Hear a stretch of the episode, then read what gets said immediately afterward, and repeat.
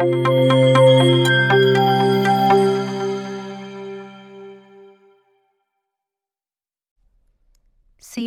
Open House Compensation and Moonlighting.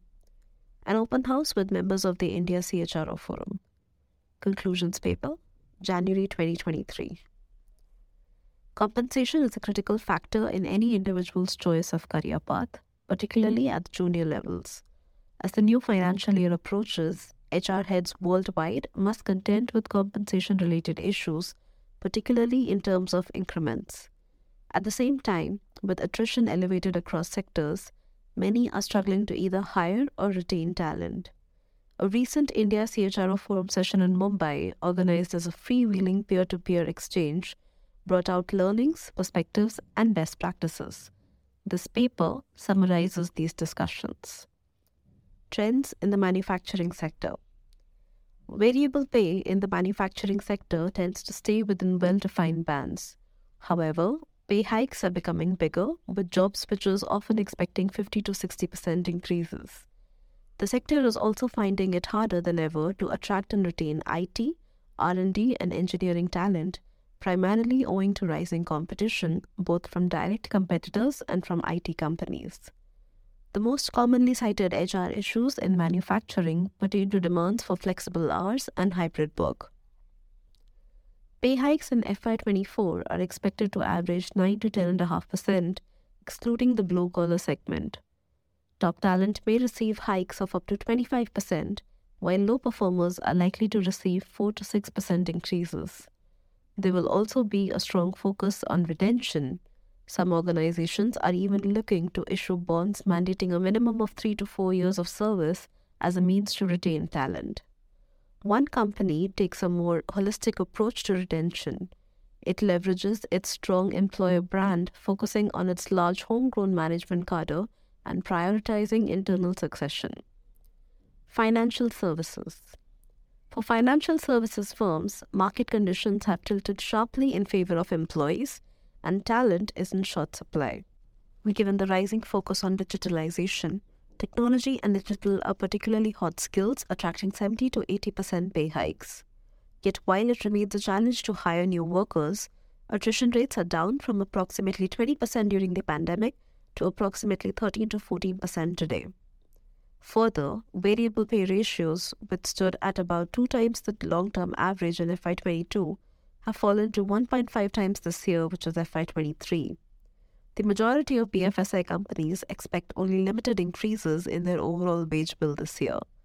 Wealth management companies are an exception, however, with many firms seeing their competitors offering up to 200% pay hikes to new joinees. BFSIs follow a strong pay for performance philosophy, but some are tinkering with these models at the edges. One asset management company has adopted a twofold approach. It gives performance based merit increases while correcting salaries for those who have been promoted internally to match market levels. It expects to keep most increments in the 9 to 10% range, leaving bandwidth both to reward high performers and to make any internal adjustments. Partly as a result, attrition is down from 18 to 19% in 2020 to 16% currently. However, for many businesses, compensation is not the only or even the main solution to the problem of attrition younger workers in particular, have some very specific expectations of their organization, which requires businesses to take a very different tack with them. Another AMC follows a strategy of hiring disproportionately from Tier 2 colleges, grooming and training them, and paying out additional benefits for staying with the company for more than three years. Insurance companies are seeing high rates of churn, particularly in the sales, investment, and actuarial functions. One major life insurer has built its compensation strategy around differentiating pay for hypos, giving them increments that are approximately 8 to 10% higher than those paid to average performers. Additionally, anticipating potential challenges, it has bumped up the base salaries of its feet on street workers to match the overall company wide median. Further afield, firms across sectors are exploring ways to attract and retain talent. Many are looking to differentiate pay more highly for their high hypos, and some are even exploring separate bonus payouts for such individuals. On the other hand, many are struggling to get workers back to office. To enable this, one company offers rental support to those living within a 30 minute weekday drive to office or those moving back from their hometowns.